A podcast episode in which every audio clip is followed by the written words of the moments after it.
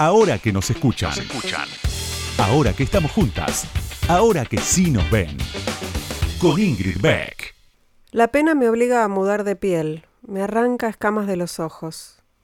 Lamento certezas pasadas. Deberías pasar el duelo, hablarlo, encararlo, superarlo. Las certezas petulantes de una persona que todavía no ha conocido una pena profunda. He llorado pérdidas en el pasado, pero solo ahora he tocado el corazón de la pena. Solo ahora aprendo, mientras palpo sus bordes porosos, que no hay forma de atravesarla. Estoy en el centro de este torbellino y me he convertido en una constructora de cajas dentro de cuyas paredes férreas encierro mis pensamientos. Retuerzo con firmeza mi mente hasta reducirla a su mera superficie. No puedo pensar demasiado, no me atrevo a pensar en profundidad. De lo contrario me derrotaría no solo el dolor, sino un nihilismo asfixiante, un no dejar de pensar que nada tiene sentido, ¿para qué? Nada tiene sentido. Quiero que haya un sentido en ello, aun cuando no sepa por el momento cuál es ese sentido. Hay cierto consuelo en la negación, dice Chux, palabras que me repito. Es un refugio esta negación, este rechazo a mirar. Por supuesto, el esfuerzo conlleva su propio dolor, y por tanto estoy mirando de reojo en la sombra oblicua del mirar, pero imagina la catástrofe de una mirada directa, inquebrantable. A menudo siento también la urgencia de echar a correr, de esconderme, pero no siempre puedo huir. Y cada vez que me veo obligada a enfrentarme a mi dolor, cuando leo el certificado de defunción, cuando preparo el anuncio del fallecimiento, me domina un pánico refulgente. En esos momentos noto una reacción física curiosa. Mi cuerpo se pone a temblar, tamborileo con los dedos incontrolables, balanceo una pierna. Soy incapaz de calmarme hasta que no aparto la mirada. ¿Cómo sigue funcionando la gente en el mundo tras la muerte de un padre querido? Por primera vez en la vida me aficiono a los omníferos, y en mitad de una ducha o una comida rompo a llorar. Es un fragmento de Sobre el duelo, un libro de Chimamanda Ngozi Adichie que acaba de publicar Literatura Random House. Ahora que nos escuchan, una marea verde de sonido. Con Ingrid Beck.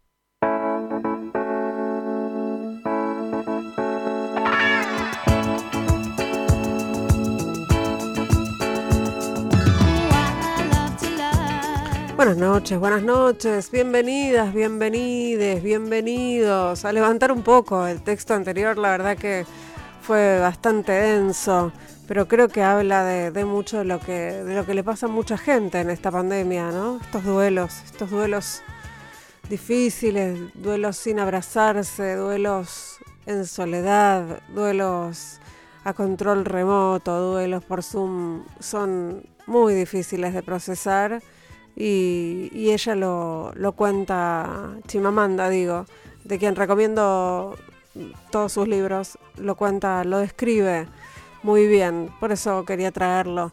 Eh, pero bueno, ahora vamos a tratar de dejar un poco el duelo atrás, duelo que, que, estamos haciendo todos y todas, porque todos tenemos algo para, para duelar en esta pandemia. Eh, han, muerto personas queridas de todos y todas en estos en este año, en este último año y parece que todo doliera el doble, ¿no? Ah, bueno, me, puse triste, pero vamos a empezar el programa un poco más arriba porque voy a tener el gusto de entrevistar eh, a alguien a quien conocí en un momento muy especial de mi vida, pero en realidad de la vida de todas y de todos, porque voy a charlar un rato con, con la socióloga María Pía López, eh, una de las coorganizadoras de aquel Ni Una Menos del 3 de junio de 2015, a quien conocí en el Museo de la Lengua. Eh, cuando ella lo dirigía y, y juntas participamos en una maratón de lectura que se llamó justamente Ni Una Menos. Por supuesto que vamos a hablar de eso, pero vamos a hablar de muchas otras cosas. Enseguida estamos charlando aquí en Ahora que nos escuchan con María Pía López. Ahora que nos escuchan, ahora que vos me escuchás, te cuento algo más sobre la invitada de hoy. Ahí va.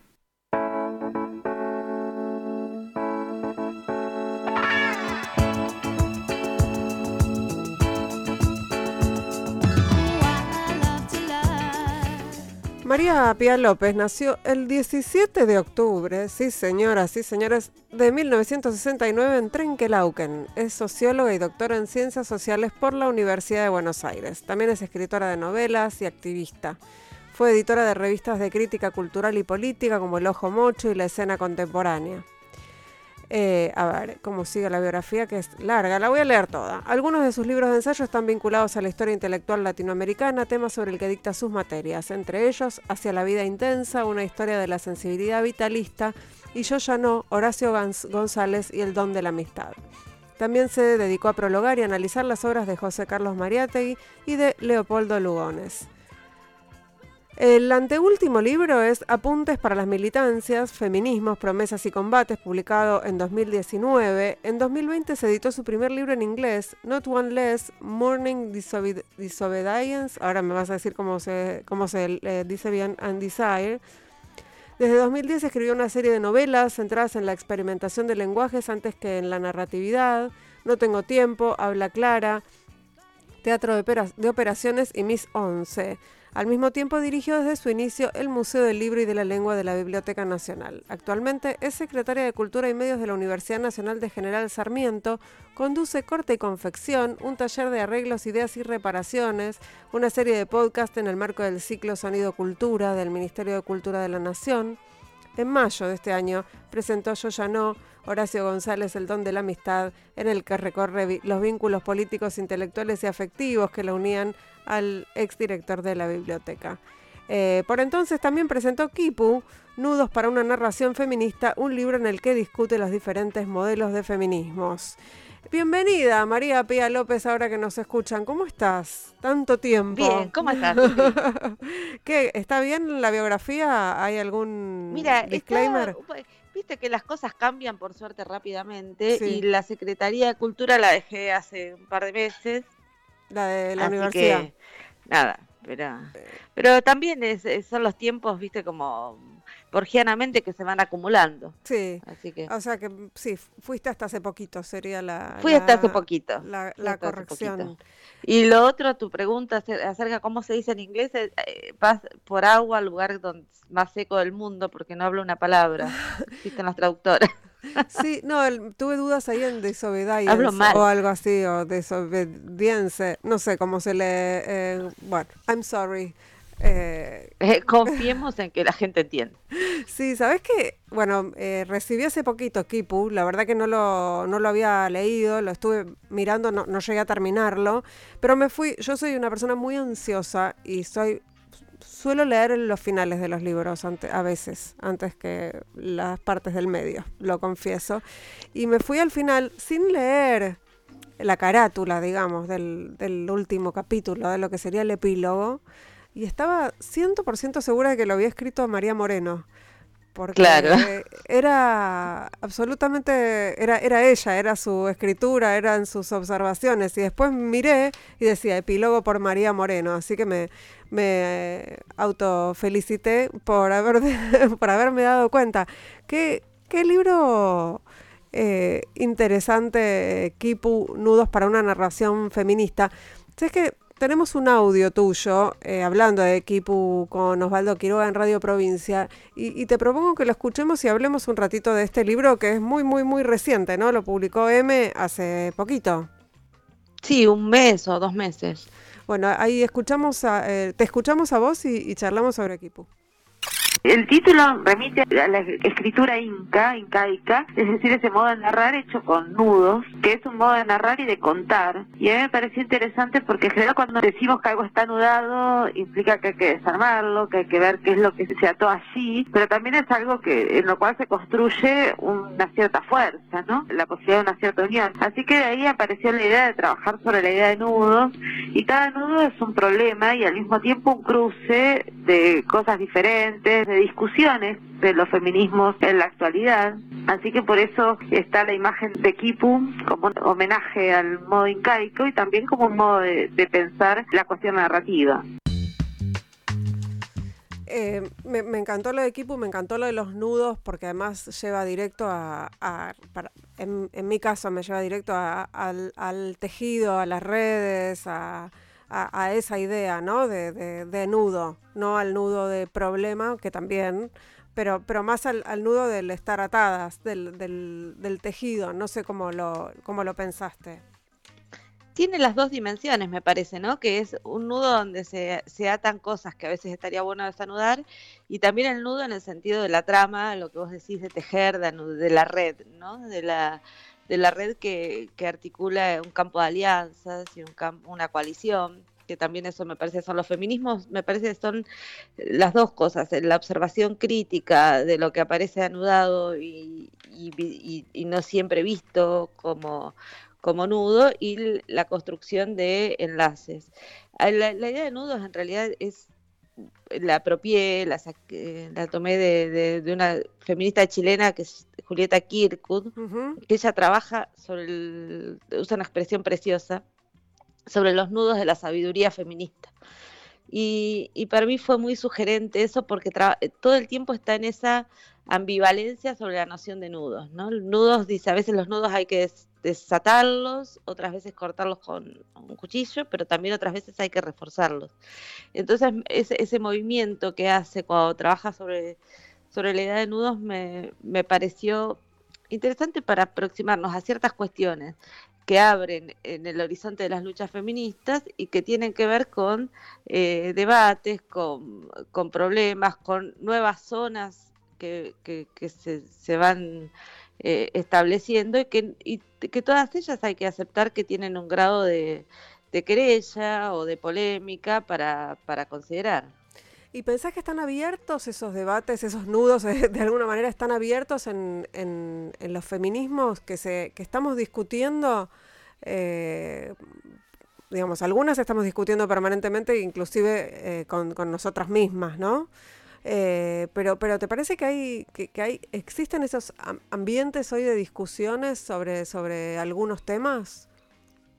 Están mucho más, me parece, hay dos fenómenos que creo que están eh, atenuando eh, el, tipo de discusiones que se venían dando hasta antes de la pandemia. Una, la, dificultad que hay de considerar las conversaciones y las mm. discusiones en, un estado de virtualidad.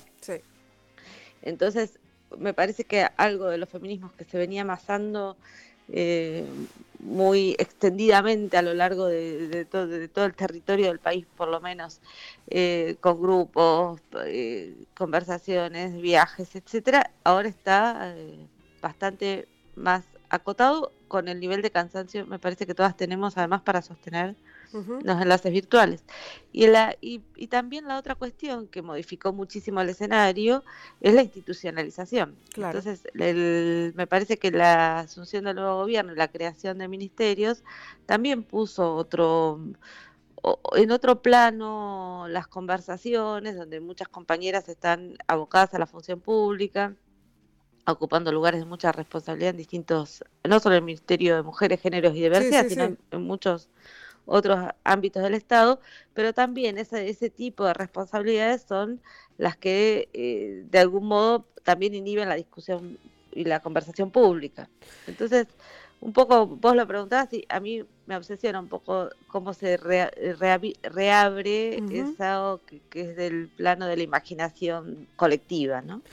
Ah, yo te agrego un tercer, una tercera cuestión que no tiene que ver con, con algo interno de los feminismos, o sí, eh, que es la reacción.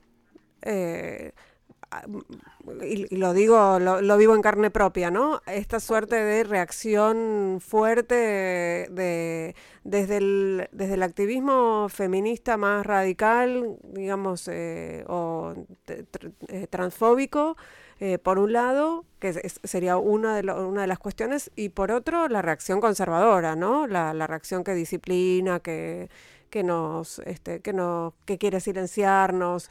No, no, no lo ves como, como nuevos ingredientes, si querés, entre comillas, de, de, esta, de estas conversaciones o de esta imposibilidad de conversar como nos gustaría?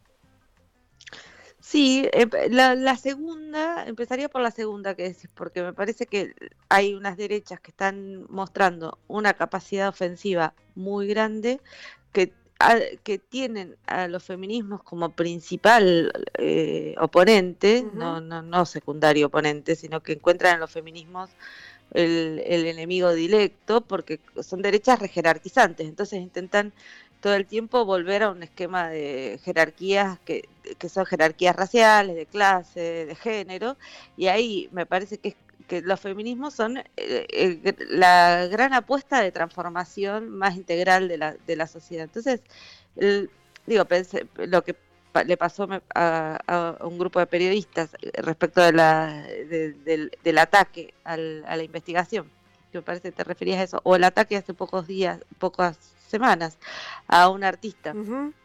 feminista por parte de un, de, un youtuber eh, de estos eh, libertarianos, eh, me si, si, uno va siguiendo esos ataques, son muy, muy consistentes, muy sistemáticos, muy elaborados y, tienen un programa.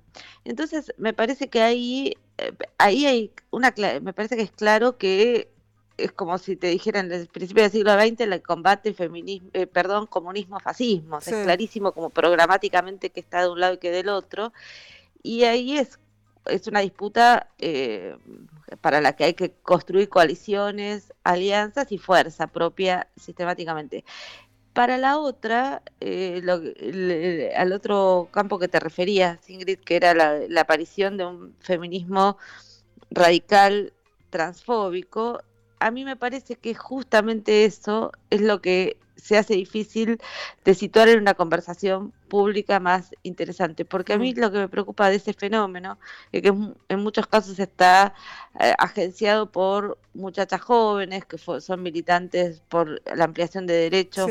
para lo que ellas consideran que es el único sujeto del feminismo, que son las mujeres, eh, sí, nacidas biológicamente identificadas con ese género desde el nacimiento, pero al mismo tiempo con esas muchachas, digo muchachos por la mayoría son jóvenes, eh, tendríamos que poder conversar. Es decir, ahí yo siento que es eh, parte del, ejercicio de, intercambio intergeneracional, de producir eh, aperturas de zonas de más de cuerpo a cuerpo, en, las escuelas, en la educación sexual integral, en todo lo que se viene, se viene elaborando eh, y que es eso lo que yo creo que está un poco eh, obturado por el, aislamiento, ¿no? Mm. Porque a la, otra, la reacción conservadora es a la reacción conservadora fascista, digamos, solo se me ocurre que le tenemos que ofertar eh, fuerza. fuerza en este sentido, ¿no? Fuerza discursiva, argumentativa, de saber sobre las redes, de capacidad de movilización, etcétera. Pero con las eh, RADFEM, o las radical, eh, las feministas excluyentes, me parece que habría que poder eh, situar horizontes conversacionales. Eh, ¿Te pasa lo mismo que con las RADFEM, en, con las conversaciones con las feministas que no, que no son feministas populares, que no se identifican con los feminismos populares o interseccionales? sino que son feministas más liberales, si querés, con, con quienes hemos hecho muchas alianzas necesarias a lo largo de estos años para ahí a mí me parece que hay que a mí se me ocurre pensarlo fundamentalmente como el, a los feminismos como un campo de eh, coaliciones, es decir, por, esas coaliciones que no implican un sujeto determinado, por eso no implica solo a las mujeres, sino que mm. implica a las mujeres eh, eh, con esa identidad asignada al nacer, sino que implica alianza entre mujeres y otras identidades de género. Mm. O pero hay, eh, digo, esa misma idea de alianza es también una alianza política. Hay ciertas situaciones en las que, eh, por ejemplo, cuando discutimos la legalización del aborto, esa legalización del aborto implicaba a las feministas populares, pero también implicaba a feministas liberales que sostenían esa eh, la necesidad de ampliar derechos en ese sentido. Creo que el, campo de alianza, si lo definimos así, siempre es un campo móvil, que lo que no debe subordinar es a la existencia efectiva de una conversación eh, polémica, de una, de una, conversación de discusiones. Con, todo lo difícil que a veces nos resulta eso, porque eh, sabemos que ante que también aparece como la necesidad de producir un abroquelamiento, o se produce algo que me parece más complicado, que es que muchas veces se discuten esas cosas en redes sociales, que son el reino del malentendido. Eh, que son el, el, reino de, digamos, me, acuerdo que, te acordarás también, hace, creo que el año pasado, eh, una feminista muy considerable, muy respetada, eh, escribió un tuit inadecuado sobre la persona que realizaba tareas domésticas en su casa y el tipo de reacción fue por, por, momentos muy violenta de otras compañeras feministas. ¿no? Y ahí eh, a mí me parecía que estaba, que esto estaba ahí todo el problema, que era el, no estaba bueno cómo se estaba discutiendo, pero al mismo tiempo era necesario discutir eso, porque era necesario hacer lugar como a una problematización que todo el tiempo nos, nos aparece eh, y, a la, y sobre la cual nos podemos sentir interpeladas y está bueno que nos sintamos interpeladas todas aquellas que venimos de las clases medias, que estamos en, lugares de ciertos privilegios de enunciación, en las universidades o los medios, y que al mismo tiempo el cómo aceptar esa interpelación que hacen las compañeras más inscriptas a los feminismos populares sin que eso se convierta en un estado de guerra, ¿no? Claro. Bueno, pero es lo que me parece que tiene que ver con lo que vos decías eh, respecto de las redes sociales y, eso que podía ser una conversación o una discusión pública interesante se transforma en una batalla campal eh, que, que también da pasto a, ¿no? a los medios y, a los antifeministas, y al no, en, masculino, y al, antifeminismo, ¿no? al, al, fascismo, a, a, esa gente. Entonces, eh, son tiempos complicados, lo resumiría así. Muy. de manera eh, muy eh, profunda, pero, pero no, pienso que eso, que, que la, la, pandemia, lo que vos decís, la pandemia también trasladó las conversaciones públicas eh, a, las, a las redes sociales, en donde todo puede ser transformado en un clickbait, en un ataque, en una batalla y no en una conversación. Claro, y, y también eso, digo, porque en las redes se puede discutir yo a veces le sigo mucho las redes sociales y veo como muchas compañeras que sí plantean como horizontes de discusión sin agresión, sin violencia, pero eh, eso incluso haría una distinción en redes. Por ejemplo, en Facebook yo encuentro muchas de esas conversaciones en tiempo de pandemia y en Twitter me resulta imposible. Porque parece que la lógica misma de ya, ya tiene una lógica de funcionamiento que está eh, muy jugado a esta a este tipo de réplicas eh, que, que, irrumpen eh, la, posibilidad de una, de, una situación pública. Y por otro lado, porque hay algo que yo ahí me manifiesto mi total ignorancia, pero me parece que hay gente que sabe sobre el tema, de que hay actores centrales que manejan eh, códigos ahí, que tienen eh, la lógica del call center, del troleo, eh, o esto que decíamos de los grupos conservadores, que tienen un tipo de uso de, las redes que son muy distintas a la de las personas individuales. Entonces muchas veces lo que jugamos como conversación pública ahí también resulta afectado por esas por esas eh, por esas grandes industrias de construcción de discurso. Eh, estamos charlando con la socióloga, escritora, activista María Pía López y eh, vamos a seguir en, en, un ratito nada más porque vamos a escuchar una canción. Vamos a escuchar a Isabel de Sebastián haciendo Héroes Anónimos. Hermosa canción. Ya volvemos. Ahora que nos escuchan. Entrevistas a las mujeres que mueven el mundo. Con, Ingrid Beck.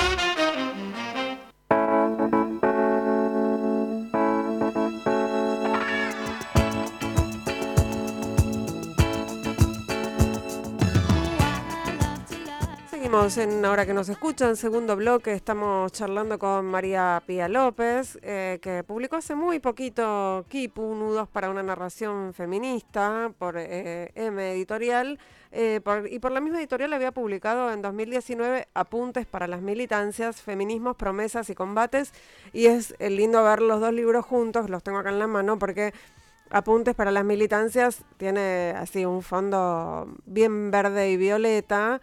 Eh, Kipu no, pero Kipu eh, cuenta, ya está situado en el post, eh, la post aprobación de la interrupción voluntaria del embarazo y apuntes es previo, ¿no? Que se puede pensar cuánto, qué cantidad de cosas pasaron en estos dos años.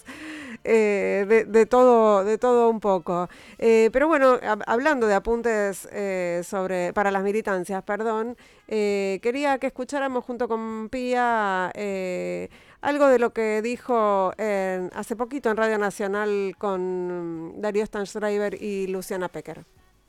Me parece que si algo aprendimos en los últimos años es que se cayeron las hipótesis de que militar era solo lo que tenía un compromiso con causas universales, grandes, totalizantes, y aparecieron, y fundamentalmente creo que ese pasaje fueron muy fuertes en poder operarlo los feminismos, fue apareciendo cada vez con más fuerza la idea de que no habría una revolución global, total y universal sin un cambio muy profundo de las actividades, las acciones singulares, las éticas personales, los compromisos cotidianos y eso lo vemos más en los más jóvenes, donde asumen sus vidas con un compromiso muy intenso con cada definición que toman, desde la sexualidad a la alimentación, a las formas de consumo y a la solidaridad y la cooperación con otras personas. Lo que a mí siempre me inquieta es cómo ligamos esos compromisos que tenemos en cada una de nuestras vidas al mismo tiempo tengan un impacto no solo sobre nuestras vidas, sino también sobre la posibilidad de tramar alianzas con muchas otras personas que nos permitan finalmente dar un horizonte de disputa hegemónica. Bueno, me parece que es esto que vos planteas acá es una también de las preocupaciones hoy de la, de la política, me refiero a la política partidaria, ¿no? Que tiene que ver con eh, cómo, cómo integrar, no sé cómo, cómo, eh, eh, se, diría en términos teóricos, pero bueno, cómo integrar a los jóvenes a la militancia más eh, estructural o más eh, partidaria, digamos, cómo involucrarlos en algo que no sea solamente las causas. Eh, ¿Para vos esa es una preocupación? Sí, porque es una preocupación en el sentido de que si no se produce una especie de bifurcación entre estos compromisos, esfuerzos existenciales, que son muy militantes también, son muy activistas, y el poder. Entonces, cuando, si eso se bifurca, también puede, ser, puede que las lógicas de poder eh, se vuelvan relativamente autónomas de, de, este, de este tipo de intervenciones. Por eso mm. cuando apareció, por ejemplo, una figura como la de Ofelia Fernández era tan interesante porque era alguien que surgía de los activismos feministas, de las luchas en las escuelas secundarias, pero también con una disposición personal y muy fuerte de disputar en el espacio, en el espacio de la representación política. Digo, ahí a mí me parece que ese es un punto, pero y el otro que me preocupa más, te, te diría, quizás esa es mi cabeza antigua hegeliana, que es el problema de que siempre me parece que cuando pensamos las cuestiones como cuestiones recortadas y separadas, nos privamos de considerar los modos en que esas, esas cuestiones se, están realmente imbricadas, ¿no? Y realmente se, se juegan eh, con, con otras con otras dimensiones, que no podemos pensar eh, la afirmación de la del derecho a, la, a decidir eh, nuestra orientación sexual y vivir una vida sexual libre sin pensar al mismo tiempo en la existencia de un Ministerio de Salud, un sistema público de salud, porque si no recortamos como nuestro, o, el cambio de identidad de género sin usar ese sistema de salud, porque si no recortamos nuestra propia, esa decisión a quienes pueden eh, tener accesos determinados a eh, eh, esas, esas cuestiones por razones de, de clase, de ingresos, etcétera. Entonces, para, quizás para alguien que milita desde un activismo de la diversidad, no aparece eh, como relevante la discusión sobre cómo se constituye la, institucionalidad pública y la existencia no de un ministerio. Pero eh, es, ese recorte es un recorte muy problemático eh, en el sentido de también afecta la propia decisión. Y ahí es donde yo creo que hay, hay que construir, y, de hecho muchos, muchos agentes y muchas eh, sujetas de la política argentina lo hacen con mucha eficacia, es construir todo el tiempo los canales, los caminos entre una cosa y la otra, ¿no? Entre eh, esos esfuerzos que, quizás los vemos más en quienes son más jóvenes y los em, y, las lógicas de construcción y disputa política más general. Sí, bueno, vos la mencionaste a Ofelia Fernández y yo pensaba en cuántas Ofelia Fernández pueden surgir y, y, digamos y, hacer esa ese transformarse en ese canal entre entre la juventud por llamarla de alguna manera o algunas de las de las reivindicaciones de, de los jóvenes eh, y la política concreta, ¿no? Estar ahí en una banca, eh, hacer propuestas, etcétera, y el trabajo territorial también, eh, con todo lo que la sufre, ¿no? Porque es una piba que ahora creo tiene 19 años o 20 y es objeto de disciplinamiento, de agresión constante. entonces, ¿cuántas Ofelias puede haber que se, que se banquen esa, ese poner el cuerpo. Eh, a mí me preocupa eso, me parece que está muy difícil porque tampoco hay eh, estructuras que sostengan a esas militancias y que no hay tampoco narrativas desde el progresismo, si querés, que sostengan a, esas militancias y que puedan hacer esa fuerza que, que, hace falta para, para contrarrestar el, el ataque. Sí, hay, hay, eh, Ingrid, dos cosas, me parece. Una, que tiene que ver con que ese, ese ataque también, o esa la pregunta tuya, ¿hay más Ofelia Fernández o cuántas podría haber?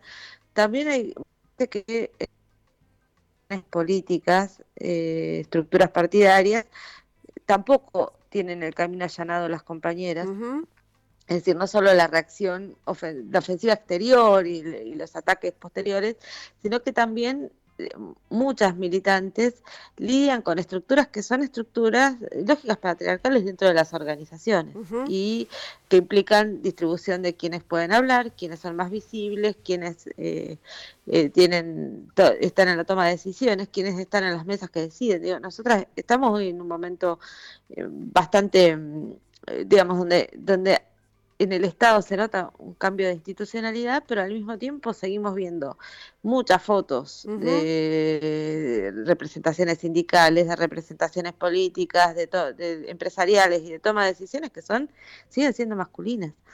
Eh, casi enteramente. Entonces, yo, tengo una yo tengo una obsesión con acciones afirmativas por el acceso a la rosca, jodo con eso porque digo, acciones afirmativas para la paridad, todo para la, pero, pero si no, si no hay acceso a la rosca, a todo eso es eh, son palabras un poco, digamos, son llenas, pero le falta un cacho.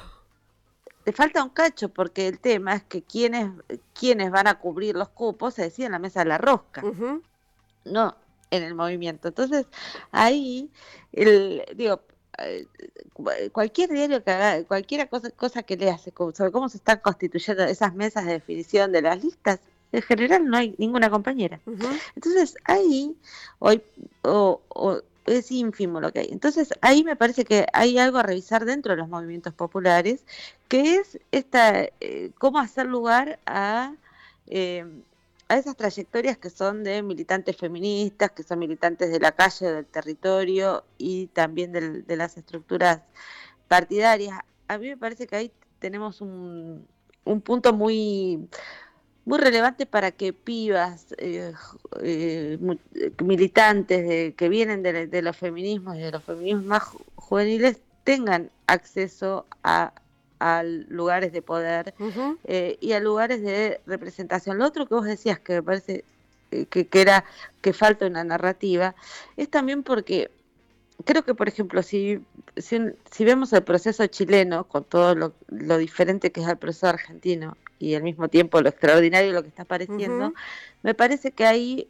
hubo una especie de lógica afirmativa muy fuerte de cuando Camila Vallejos, por ejemplo, es electa diputada y viene de las luchas estudiantiles, digamos, hay como una apropiación de esa banca en términos del movimiento social, ¿no?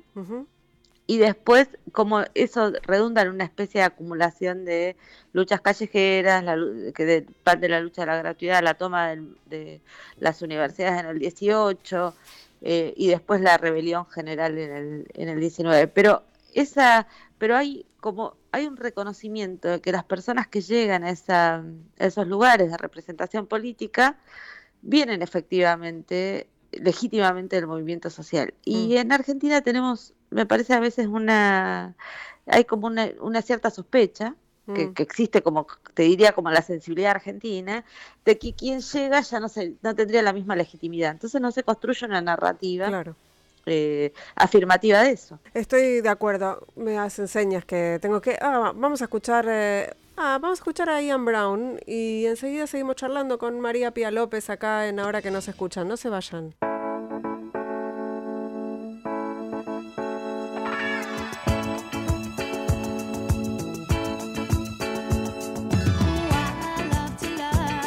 Seguimos en Ahora que nos escuchan. Estamos charlando con María Pía López, eh, escritora, socióloga, docente Acaba de publicar Kipu, Nudos para una narración feminista, editado por M, y por esa misma editorial publicó hace también, hace dos años, Apuntes para las militancias, Feminismos, Promesas y Combates. Después les digo todos los lugares donde pueden comprar los libros de M Editorial, porque eh, se consiguen en algunas librerías, no, en todas. Tienen un, catálogo que está buenísimo eh, y que vale la pena buscar. Ah, bueno, pueden encontrar eh, toda la información en arroba M Editorial en Instagram y en M Editorial en Facebook. Así que ahí está todo, está donde se pueden conseguir los libros de Pía y otros más del catálogo de M. Dicho esto, María Pía, que estás todavía ahí, te tengo esperando, pero quería, quería hablar de, los libros porque si no después me olvido. Eh, quiero que escuchemos juntos un audio y supongo que vas a reconocer eh, de qué se trata.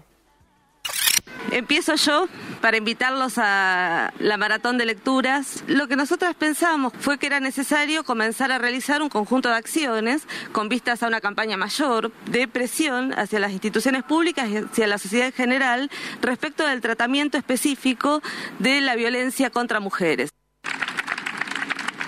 Voy a leer fragmentos de Cadáveres de Néstor Perlonger. Bajo las matas en los pajonales, sobre los puentes, en los canales hay cadáveres.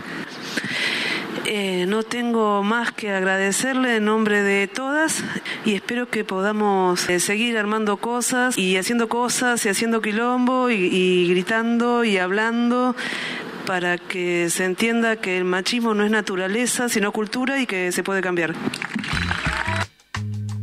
Una visionaria, Gabriela Cabezón Cámara, ¿no? Totalmente. Mirá esos audios, 26 o 27 de marzo de 2015. Sí, de 2015, marzo de 2015, sí, lo, un hallazgo de, de, Lucas Rodríguez Perea. Eh, que sí, estás vos presentando aquella maratón de lectura en el Museo de la Lengua, en, el, en la plaza eh, donde fuimos un montón, que leímos distintos textos. Yo me acuerdo que leí un, un, fragmento del libro de Soledad Vallejo sobre Susana Trimarco. Y, bueno, y éramos, éramos un montón, pero muchos menos de los que, de las que íbamos a hacer después. Muchísimas menos. Yo, claro, yo escuchaba el audio de Gaby Cabezón y cuando, cuando, cuando lo escuché antes del programa y no, no me acordaba que ella había dicho eso pero se, se ve que le, que le, hicimos caso. Eh, y, y pensaba cuando también cuando venía para acá y pensaba en la entrevista que creo que desde 2015 nosotros, no, no, no sé si nos volvimos a cruzar eh, físicamente después de, de, 2015. Yo abrí el programa contando además que nos habíamos conocido, ese, yo por lo menos te, había, te conocí en, en marzo de 2015 ahí en el, en el Museo de la Lengua. Y bueno, después el, la vida nos, nos reencontró en mayo y en junio haciendo, organizando esa, esa movilización inmensa que, que vos haces, haces mucha genealogía de, de esa movilización en, en, los dos libros, pero que fue igual, fue un parteaguas eh, para, para la sociedad, ¿no? ¿Cómo, lo recordás vos? Y yo lo recuerdo como esas situaciones, como mucha sorpresa. me parece que muchas de las que estábamos ahí compartimos como la sensación de que había ocurrido algo inédito, de carácter de un acontecimiento fuertísimo, y que estaba toda esa genealogía, estaba todos esos eh, momentos, esa sedimentación anterior, pero lo que, lo que pasaba era eh, muy abismal, ¿no? Y yo recuerdo una sensación, eso si no sé si otras compañeras lo tenían igual. A mí el 3 de junio me dio, miedo, me dio miedo, me mm. acuerdo estar con una sensación de mucho miedo. Eh, muy sorprendida, muy entusiasta y con, con, con, angustia todo al mismo tiempo, porque eh, lo que más me impresionaba era que la sensación de que algo, como que algo desborda, como la imagen de una inundación, de, algo que circula y es otra cosa, y, y que esa, ese carácter de, esa, inundación eh, para mí era tenía que ver con la emergencia en la calle de un conjunto de personas que en muchos casos tenía la sensación de que era la primera vez que movilizaban. Sí. Es decir, a diferencia de muchas otras movilizaciones eh, callejeras que he ido a muchísimas y voy todo el tiempo, cada vez que ahí voy, el, eh, a diferencia de otras donde sentís que hay un recorrido, que hay un, estés encolumnado o no, pero sabes hacia dónde van las cosas, eh, los cuerpos saben hacia dónde, cómo entran y cómo salen del espacio. El 3 de junio de 2015, para mí, gran parte de las personas que estaban no tenían ese, esa inscripción corporal, no sabían. Eh, entonces había algo como de espera, de estar quieto ahí y eso de los cuerpos ahí y esa y había una mezcla eso es lo que recuerdo, ¿no? Como una mezcla muy interesante entre, ese, entre esta cantidad de personas que estaban ahí, miles y miles y miles quietas, y muchos grupitos, que eso lo percibí más cuando terminó todo y caminé, eh, muchos grupitos pequeños con, con cartelitos caseros y, y ya con, con una corporalidad de lo que después iba a ser muy masivo, que es esa, esa, esa cosa más eh, de feminista, sí, feminista silvestre, ¿no? Sí. Que eso ya estaba. Eh, y me parece que esa, esa combinación entre ese feminismo que ya estaba viniendo de las escuelas, digamos, de la ESI, y, y el de las militancias juveniles y el y la y la masividad dio, produjo una explosión increíble. ¿no? Sí, yo encuentro también en la diversidad de, de, personas que fueron a esa movilización también un reflejo, entre comillas, ¿no? De, la diversidad entre quienes estábamos armando toda esa, esa movida.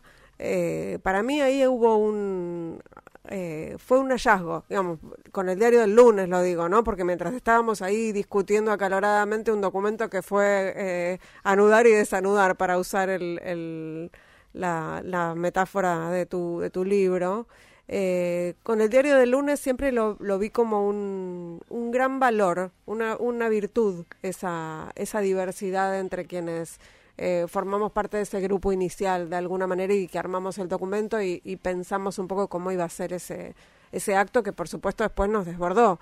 Pero bueno, las que más o menos teníamos en la cabeza que, que iba, que creíamos que iba a pasar.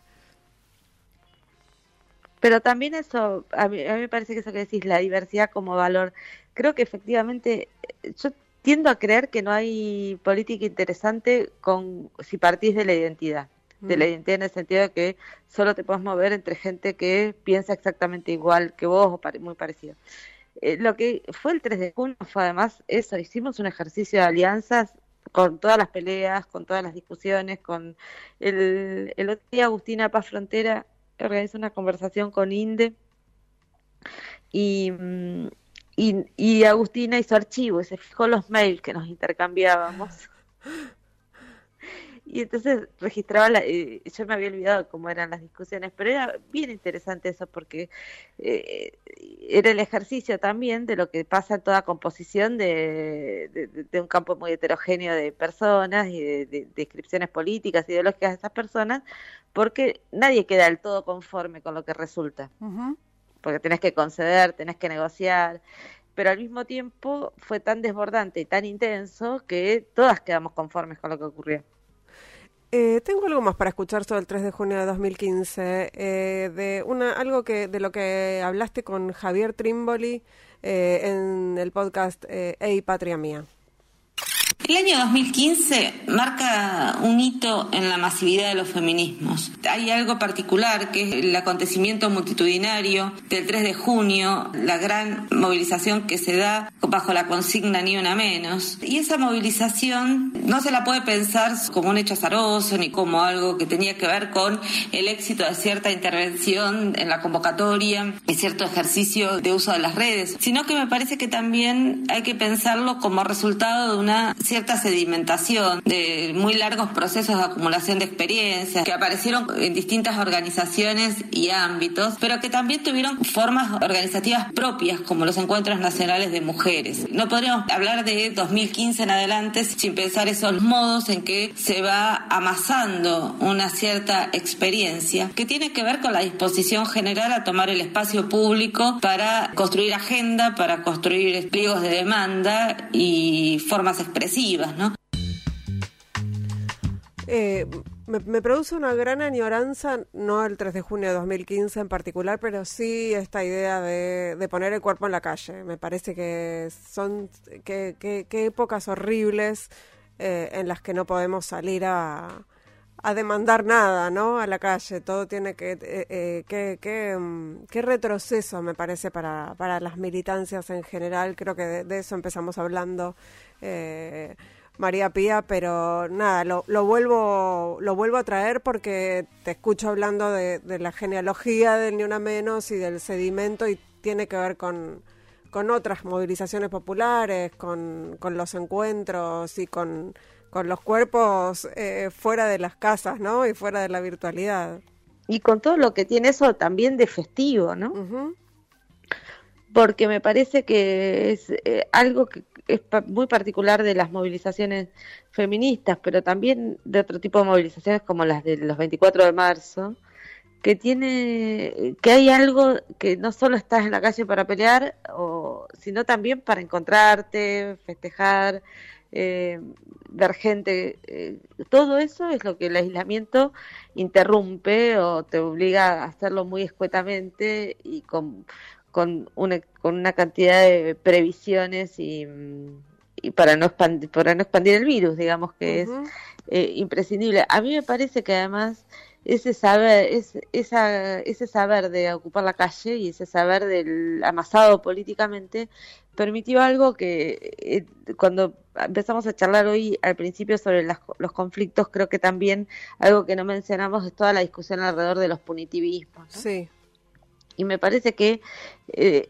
nuestros, nuestros feminismos tienen muchas alertas hacia los punitivismos, cosas que no se dio en, en otros países, donde las movilizaciones por violencia de género quedaron asociadas a, formas más, eh, más ligadas a la, a la, idea del castigo y de la pena y de la restricción, y la, pero que esa, mm, pero pero que en Argentina, precisamente porque está hay, había como un campo de experimentación feminista, ¿no?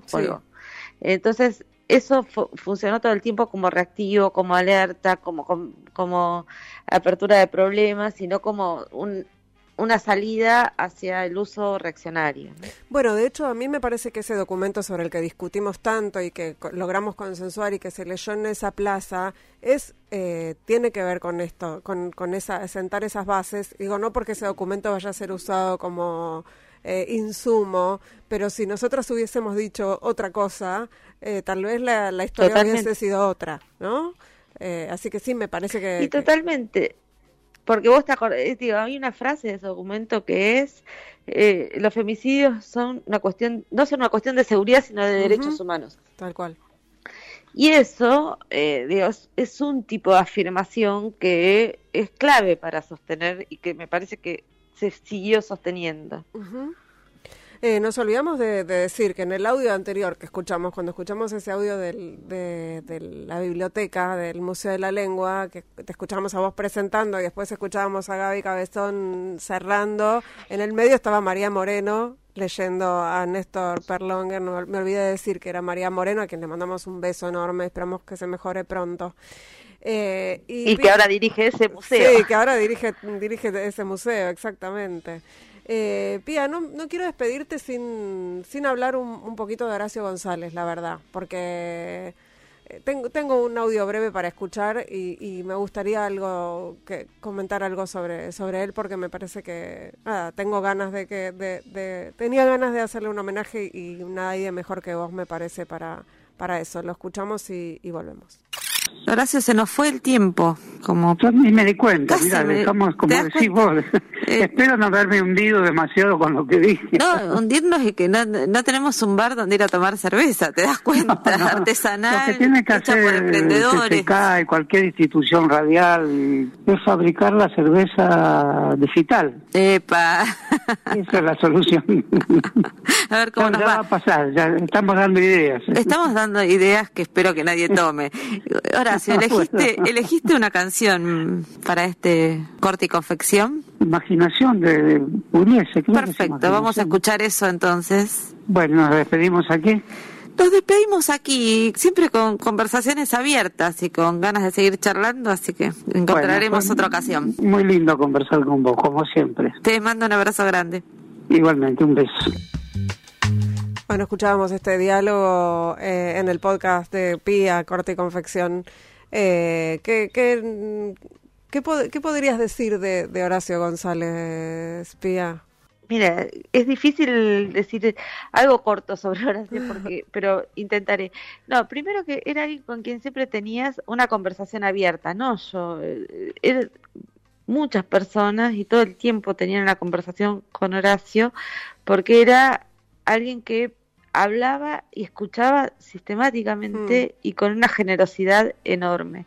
Esa, y al mismo tiempo, me parece que lo peculiar de, de, una trayectoria, en estos días se escribió, se escribió muchísimo, por suerte, se lo recordó y se lo se hicieron muchos homenajes y también habrá próximos, eh, pero de todos esos a mí me gustó mucho, de todos los, fui varios, su, homenaje, pero en uno que le hizo el, gremio de ladrilleros, eh, la Wolra, con quien tenía mucho vínculo, una compañera dijo en ese, en ese encuentro, una compañera de ladrilleros, dijo, el Horacio nos enseñaba las palabras y al mismo tiempo el significado de las palabras. Y a mí me pareció una definición muy preciosa de un intelectual popular, digamos, porque era porque es ponerse a disposición de construir un lenguaje común con el cual se puede se puede intervenir y tramar eh, vínculos con personas que son de muy distintos ámbitos y, lugares, como en, el caso de una, del vínculo con un gremio. Pero esa singularidad que tenía Horacio, ¿no? que todo el tiempo estaba en el lugar de lo nuevo, lo innovador y la apertura de una nueva zona de pensamiento, me parece que es lo que caracterizó su trabajo como docente, su como profesor, que, como editor de revistas, como escritor de preciosos libros de ensayo y novelas, y también como director de la Biblioteca Nacional en una de gestión absolutamente inolvidable ¿no? para esa institución. Totalmente. Bueno, muchas gracias por, por traerlo acá. Eh, ahora que nos escuchan a Horacio González, a quien tuve el, el, honor de conocer y entrevistar más de una vez, y, y, además nos abrió las puertas de la Biblioteca Nacional en su momento a una muestra maravillosa que hicimos de, de la revista Barcelona. Así que esa es mi, mi, poquito contacto con él, pero muy, muy luminoso. Eh, gracias, Pía. Y gracias por este rato de charla acá en Ahora que nos escuchan. Fue un placer. Hacía rato que no charlábamos y, y fue, fue lindo este reencuentro, Pía. Muchas gracias. Sí, muchas gracias a vos, Ingrid. Una alegría escucharte. Nosotros, nosotras, nosotras nos reencontramos el próximo miércoles a la medianoche acá en Radio, en Radio con Vos. Estamos, estamos en Radio con Vos. Estamos escuchando a Just Stone, Walk With Me, y yo lo estoy pisando, que es algo muy feo, pero bueno, lo estoy haciendo igual porque tengo que decir que el equipo que hace ahora que nos escuchan está conformado por Lucas Rodríguez Perea en la operación técnica, Sergio Sirigliano en la musicalización, Laura Petraca en las redes y Mariana Boca en la producción. Y el próximo miércoles voy a dar vuelta a esto, voy a poner las minas adelante, chicos. Chau, hasta el miércoles.